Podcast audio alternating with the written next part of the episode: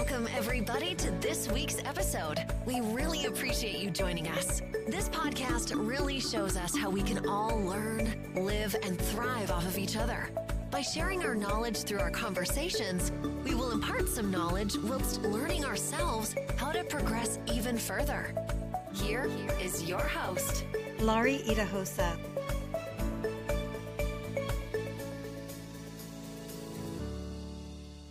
This is a continuation from the last episode.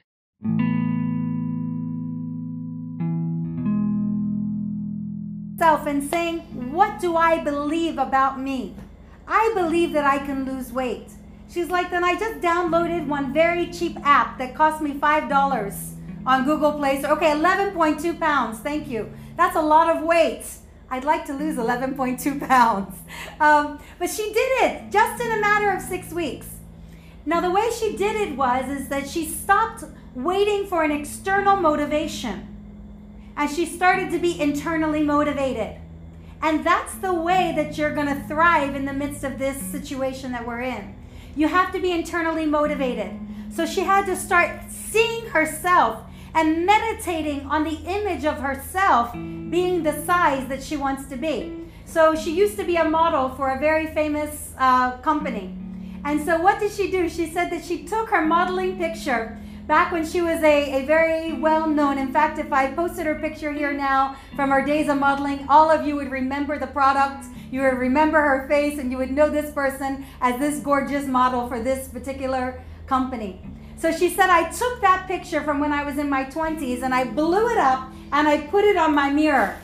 And I started looking at myself every day as being that girl, as being the same girl that can be as hot as the girl in that picture.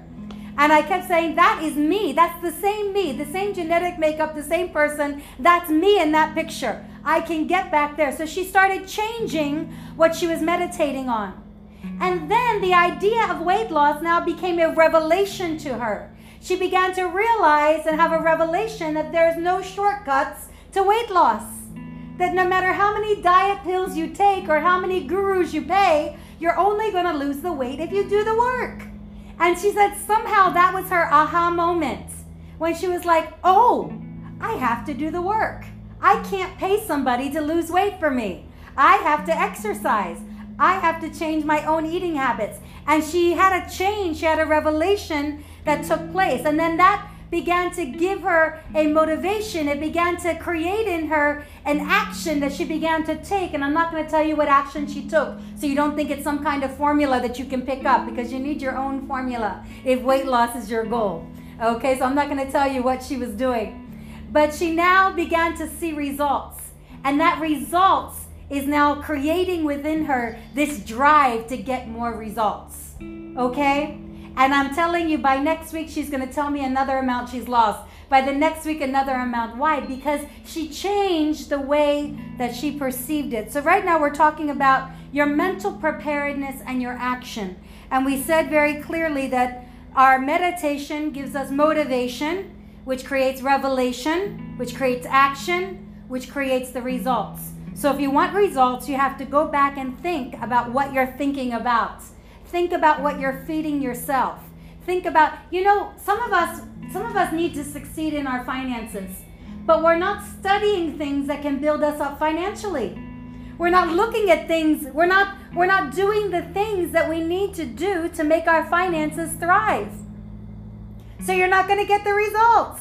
You're just going to keep sitting there saying many people are, are Christians that that quote scriptures and they say, I'm above and I'm not beneath, I'm the head and I'm not the tail. That's a good start. That's your meditation. Okay, that's a part of it. You can say those things, but those things eventually have to turn to revelation, which changes your actions. I can't say a hundred times, I'm the head and not the tail, I'm the head and not the tail, and I actually become the head. No, eventually I have to walk up to the head of the line. Eventually, I have to take position. Eventually, I have to put myself in that place where I can be seen, where I can be recognized, where I can I can I can be on the platform with the places and the people that are making the difference in this particular area. So, again, I'm talking about it's not just what we think, it's not just what we see. It's what becomes revelation to us, what becomes real to us that creates the action which eventually gives us the results, all right? So, I want to just labor on this for just a moment longer. Now, um, I have another friend that um, that had a major surgery about um, it's been about two years now, and during her major surgery, she had a six-week recovery period. And during that six-week recovery period, she got stuck.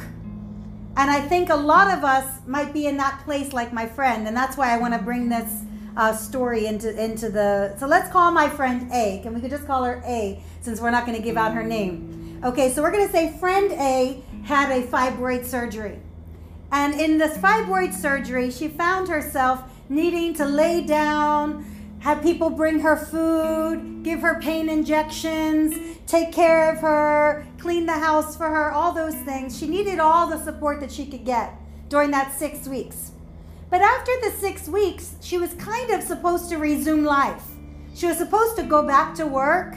She was supposed to be moving around more. She was supposed to resume uh, relations with her husband, possibly. She was supposed to kind of, you know, ease back into a regular life. But my friend, uh, Miss A, got stuck in her six week period. In that six week time, she got used to the injections. She got used to the TLC. She got used to the care. She got used to all the things that were happening. And then she got stuck there. Now her body had healed, but her mind was still stuck in her six weeks. And do you know now, two years later, the fibroid is healed. The place of the surgery, you can't even see the scar anymore. But mentally, she's still in bed mentally she's still it's it's hard for her to do things. It's hard for her to work a full day's work. It's hard for her to to really be productive. But before this she was an extremely productive individual. And i think that this is something that may be happening to a lot of people during the particular crisis that we are in. We might be getting stuck in a certain place when it's time to move when our recovery has taken place, when our healing has happened, when our process has changed, when the tide has shifted. We're still living in low tide when it's now high tide. And this is what I want to speak to us about not to get stuck wherever we are, not to get stuck in any place of, of being of, of not moving forward. Very, very important for us. Now, a lot of the psychologists and psychiatrists have talked to us about uh, things that are, that are really affecting us during this period. So the next tide that I'm going to talk about is the tide of our lifestyle. The first one we talked about was the tide of our mental preparedness and action. And so the next one is about the tide of our lifestyle. Okay? So you need to start thinking about your lifestyle and start thinking about how you can put your lifestyle back on track.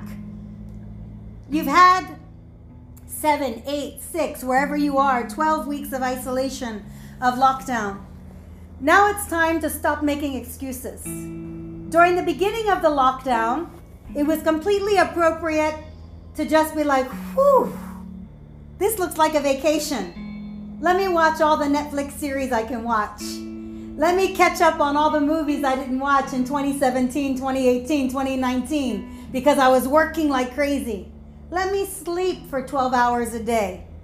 Let me do this or do that. Or, you know, we had all kinds of things that we did to help us get through the beginning of the lockdown. And many of those things were useful because they helped us. They helped us decompress, they helped us decongest our minds. They helped us in many ways. But I want to say that I believe that the season is changing. And it's time for us to get back to something that's called a routine. Okay, it's time for us to get back to something that is going to give us a sense of stability. Because this, um, like, like the video that uh, Mr. Nee shared in the beginning, Mr. Nee shared a video, and, and of course, we hope this doesn't turn out to be true. But in the video, the man said that this is going to last two years. So We can't spend the next two years watching Netflix for four hours or six hours a day. We can't spend the next uh, two years sleeping 12 hours a day or playing board games online with our friends. Um, yes, we can maybe do it on weekends, but we're going to have to have a shift. We're going to have to have a lifestyle shift that adapts to new routines. And I want you to write down the phrase new routine. New routine. Because your routine is not going to look like how it looked pre COVID 19. Many of us are still at home. Many of us, our offices have reduced hours. Many of us, our countries have curfews. So your routine has to be different than what it was before. Most of us, our houses of worship have not reopened. Large assemblies, large sports gatherings, things like that have not reopened. And many, for, for many of us, they may not reopen for a long time. So what does a new routine look like? Now I'm going to speak um, specifically to parents because I think this is important uh, for parents to consider for their children. Okay, you need to have defined routines about what are your morning routine, your mealtime routines, your bedtime routine, your sleep routine. Write that down. What's my morning routine? Do you know that as parents, it's really important to have a happy morning routine with your children? It is. That's why in a lot of environments they have a morning devotion or something like that where they bring people together to think on a positive subject or think on something that is uh, spiritual or something that boosts and lifts the heart. That, that positive morning routine is what puts people in an optimistic, again, we're going back to the previous topic, puts you in an optimistic mindset for the rest of the day. So think about your morning routine. What do you wake up to? What sound do you wake up to? Do you wake up to a happy sound? Do you have happy music that plays in your room while you're getting dressed or while you're brushing your teeth? Do you know that what you listen to affects your mood? So we're going to start having new routines, but our routines are going to be based on the optimistic mind that we need to have so that we can have success, so that we can have achievement, so we can have courage. So, what are the positive things that you can put into your morning that can make your morning more successful? One starts with your bedtime. You need to have a good night's sleep. You need to get a good seven hours of sleep. If you have a good night's sleep, you're going to wake up refreshed. You're going to wake up energetic. You're going to wake up not feeling sluggish. So it's important to put ourselves back into a routine. Even if school hasn't resumed for your children, you can resume a routine with your children that prepares them for life post COVID 19. Even if your school's not doing online learning, you can do online learning with your children. You can start working with them to start having a mindset that, that prepares them for the future. So, your routine should have a, a positive morning uh, expression. So whether it be a devotion, whether it be something that you read out of a book that, that brightens your day, whether it be scriptures, whether it be meditation, whether it be prayer, whether it be exercise. Exercise is a great morning routine. It start it starts the serotonin levels, it builds your, your adrenaline, and it starts getting you ready and energized for the day. What I do in my home for our family and what my husband and I do is we wake our children up in the morning with something happy. We don't wake them with, wake up, wake up, wake up, wake up. No. Do you like to be woken up like that? No. So neither do your children. Neither do your family members. So don't just go in people's faces and wake up, time to wake. No. Give people a break. Wake them up with a gentle word. In fact, even in the scriptures, it talks about the importance of being gentle and quiet in the morning. Give them that chance to ease out of sleep something peaceful, something quiet, something that wakes them up, that doesn't scare them. If you've ever been startled, if you've ever been woken up and you're like, like you get startled that wakes you up, it, it takes you a while to, to come down from that initial rush that goes into your system. So ease somebody in to their wake up. Do something happy. Do something peaceful, something that brings joy. Uh, then go into a time of exercise if you can. Um, exercise, we can't overemphasize how important exercise is for the human body and for the mind. Yes, just like someone says here, uh, smile, very, very important. Can you imagine how your kids would feel if they, when they wake up, their mom is smiling at them? Oh, my precious sweetheart. Good morning. Oh, you're so sweet. Look at how you sleep. You sleep just like an angel. You're going to have a great day today. What are the first words that your kids hear? What is what's the first word your husband hears or your wife hears from you in the morning? Today's going to be a great day. I'm so proud of you. Uh, you're such a blessing. You're a gift to this world. You're amazing. You know, those things start to get into their psyche. And like I said earlier, what they meditate on now creates an action, motivation, results, and all of that. So, what are you feeding yourself? What are you feeding them? Morning routine is important. And then regular meal times. I'm talking very simply and practically, and I hope that's okay for us. Because many of us have been eating on the sofa. We've gotten used to not going to the dining table anymore. We eat in our offices, we eat on the sofa. Some people eat in the cars uh, on their way back and forth to work. Um, so I want us to think about going back to the dining table and having a time where you eat sitting up where you have a beginning and an end to your meal, and where you have meaningful conversation around your meal that builds family unity. You know, go back to the family dining table. It's a part of the routine that's going to be very important for you to stabilize coming out of this pandemic. Have breakfast together. Have a lunch time, have a dinner time, have scheduled times. Don't just eat at any time of the day that you feel hungry. Eat in the morning, have your uh, mid morning snack, your afternoon, your mid afternoon snack, your evening meal. You're supposed to eat six meals a day. I think they tell us light meals, six small meals a day. Start getting yourself back on that routine where you're just managing your time and you're managing your, your, your nutrition. So, your meal times, you need to have a beginning of your work day and a beginning or a beginning of your school day, regardless of what you're doing. If you're homeschooling, you need to have a time that we start and a time that we end.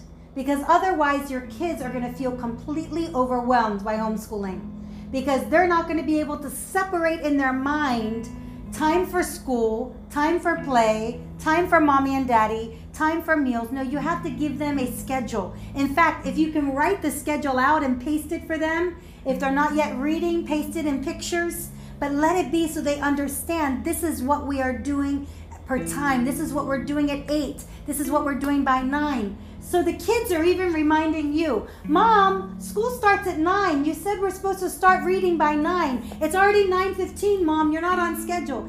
Kids thrive in schedule. They thrive when there's a routine. So it's time for us to get back to having a routine. And let me tell you, as parents, you have to be a good role model because your kids are not going to do what you say, they're going to do what you do. So if you as a parent are not going to bed until two, three, four o'clock in the morning, I'm guilty of it during this uh, during this time of lockdown. I found myself sometimes my days and nights were all mixed up. I was going to bed at six in the morning. I was waking up at one in the afternoon. Um, I was just all over the place, and I realized that that when I was scattered with my schedule, it created a scatteredness in my children as well. And then my children had a hard time readjusting back. So I'm telling us parents that we have to be good role models in terms of how we're going to manage our time, how we're going to manage our routines. You can't tell your kids this is breakfast time and you don't sit down and have breakfast yourself. You can't tell your children to read books and you yourself you're not reading. So it's very very important that we have a um, a routine and a schedule. Okay? A clinical psychologist named Jeanette Sawyer Collins. She says this. She says, knowing what to expect helps us feel safe and it helps us feel secure. That's Colleen, uh, that's Jeanette Sawyer Cohen, or Cohen, I'm sorry, Jeanette Sawyer Cohen. She has a PhD in psychology and she says, knowing what to expect helps us feel safe and it helps us feel secure. During this time of COVID 19, what do your children need the most? They need to feel safe, they need to feel secure. So, the way that you give them that is by letting them know what to expect in terms of routine. So, you need to have your, your routine set up. Be cheerful with your children. I've already shared um, some of those things. A regular bedtime. So your bedtime is, is scheduled. Now you can find all these things online, and I want you parents to go and Google this at the end. This is your actionable point, parents. I want you to go back and I want you to Google the age of your child and the amount of sleep that they need. So if you have a six month old, they need a certain amount of sleep. If you have a five year old, they need this amount. If you have a 16 year old, they need this amount. If you're an adult, how much sleep do you need? I want you to go back after this. Your homework assignment is to Google how much sleep you actually need. And then when you're putting in your schedule for your family, factor in that amount of sleep. Some people say, oh, this baby's sleeping too much. That's the